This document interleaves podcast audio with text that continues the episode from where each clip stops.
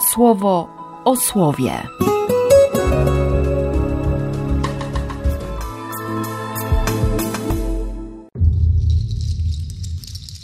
6 lutego, sobota. Z listu do Hebrajczyków.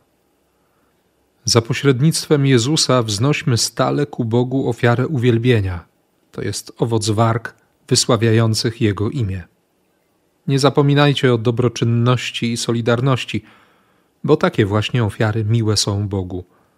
Bądźcie posłuszni i ulegli swoim przełożonym – oni czuwają nad waszymi duszami, mając z tego zdać sprawę. Niech to robią z radością, a nie z narzekaniem, bo to byłoby dla was niekorzystne. Módlcie się za nas. Ufamy, że czyste mamy sumienie, pragnąc we wszystkim dobrze postępować. A szczególnie proszę was o przyczynienie się do tego, abym wam szybciej został przywrócony. Bóg pokoju, który dzięki krwi wiecznego przymierza wywiódł spośród umarłych wielkiego pasterza owiec, to znaczy Pana naszego Jezusa, niech was dojrzałymi uczyni do wszystkiego, co dobre, byście spełniali Jego wolę. Niech w nas sprawi to, co miłe Jemu za pośrednictwem Jezusa Chrystusa, któremu chwała na wieki wieków. Amen. Z Ewangelii według świętego Marka. Zebrali się znowu apostołowie przy Jezusie i opowiedzieli mu o wszystkim, co robili i jak nauczali. Odezwał się do nich: Chodźcie tylko wy sami na jakieś ustronne miejsce i odpocznijcie trochę. Wielu bowiem przychodziło i odchodziło, tak że oni nie mieli czasu nawet zjeść czegoś. Odpłynęli sami łodzią na miejsce ustronne Zauważono ich jednak odpływających i wielu ich wyśledziło.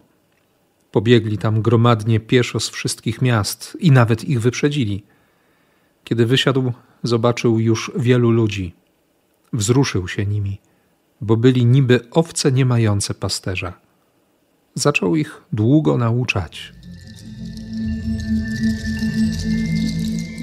Tak, słowo niech się stanie życiem. Ostatni rozdział, ostatnie wersety. I to wezwanie, którego co prawda w liturgii nie usłyszymy, ale, ale warto zatrzymać się przy tym 18 i 19 wersecie też. Módlcie się za nas. Czy w listach Pawła, czy w tych listach apostolskich pojawia się często ta fraza.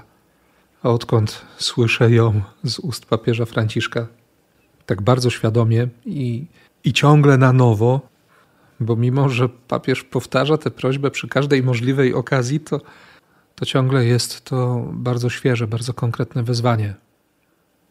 I Bóg mi dzisiaj po raz kolejny przypomina, że właśnie po to jestem w kościele, aby się modlić. Ta liturgia godzin, do której się zobowiązałem i, i nie tylko. I wcześniej jeszcze ta zachęta do dobroczynności, do solidarności i krótki rachunek sumienia, że skoro czuwam nad duszami wiernych i wierzących i mam z tego zdać sprawę, to trochę więcej radości, a nie narzekania, bo dla nikogo to nie jest korzystne. Nikomu to nie przynosi dobra. Taki bardzo szczery, konkretny doping autora listu do Żydów. A jednocześnie to jest też pewne światło i ze strony Boga, i ze strony wspólnoty Kościoła, żeby, żeby nie być e, przysłowiową zrzędą albo jakimś sfrustrowanym technikiem ołtarzowym. Skąd na to wszystko brać siły? Ano z tego fragmentu, którego też nie ma w liturgii, ani wczoraj, ani dziś. Żeby nie dać się porwać jakimś zawiłym i obcym naukom i żeby ciągle doświadczać, no właśnie w Eucharystii, doświadczać tego, że Jezus, aby własną krwią uświęcić lud, zniósł mękę za bramami. Pewnie to jest konkretne słowo do tych, którzy jeszcze stoją na rozdrożu, nie? Jeszcze, jeszcze się nie zdecydowali, żeby przyjąć chrzest, żeby ostatecznie zostawić judaizm i pójść za krzyżem Chrystusa. Taki mamy kontekst i taki mamy komentarz w Biblii pierwszego Kościoła, właśnie do tych wersetów. Wyjdźmy do niego poza obóz, niosąc jego obelgę. To jest co prawda czas że przyjmuje się jeszcze prawo Mojżesza, przynajmniej w jego ogólnym i najważniejszym zarysie. Ale mnie to słowo dzisiaj zatrzymuje przed pytaniem o fundament i przypomina, że to, kim jestem i to, co mam robić, to, co mogę robić, bierze się właśnie z ofiary krzyża. Jest niestety potwierdzone odrzuceniem Jezusa przez tych, którzy jako pierwsi powinni go przyjąć. To ciągle porządny, zimny prysznic na moją głowę. Nie dać pierwszeństwa jakimś zawiłym i obcym naukom, nawet tym, które się pojawią w mojej głowie. Dać pierwszeństwo miłości Chrystusa, miłości Boga. I w sumie taki obraz też dziś rysuje święty Marek. Postołowie wracają, ta euforia. Marek nie pisze o euforii, ale, można ją spotkać u Mateusza i Łukasza. No i apostołowie opowiadają o wszystkim, co zrobili, w jaki sposób nauczali. Jezus patrzy na nich z ogromną troską i mówi: No to, to idźcie sami gdzieś na ustronne miejsce, odpocznijcie trochę.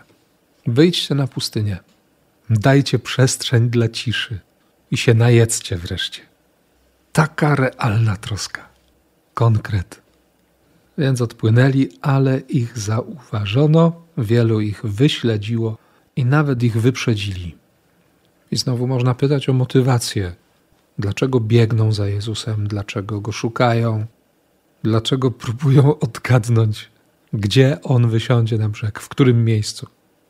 Bo cuda, bo znaki, rozmnożenie chleba dopiero za chwilę. Ale Jezus, kiedy na nich patrzy, ma obraz z Ezechiela z 34 rozdziału. Ma obraz owiec pozbawionych pasterza. A że obiecał już wcześniej przez Ezechiela, że on sam będzie pasterzem i on sam się będzie troszczył o owce, skoro pasterze nie zdali egzaminu, to słowa dotrzymuje. Dał słowo, więc obietnicy dotrzyma zaczął ich długo nauczać. Ciekawe, czy apostołowie powstrzymali to zniecierpliwienie. Mieli odpocząć, a wszystkie plany wzięły w łeb. Na jedzenie jednak trzeba będzie jeszcze trochę poczekać.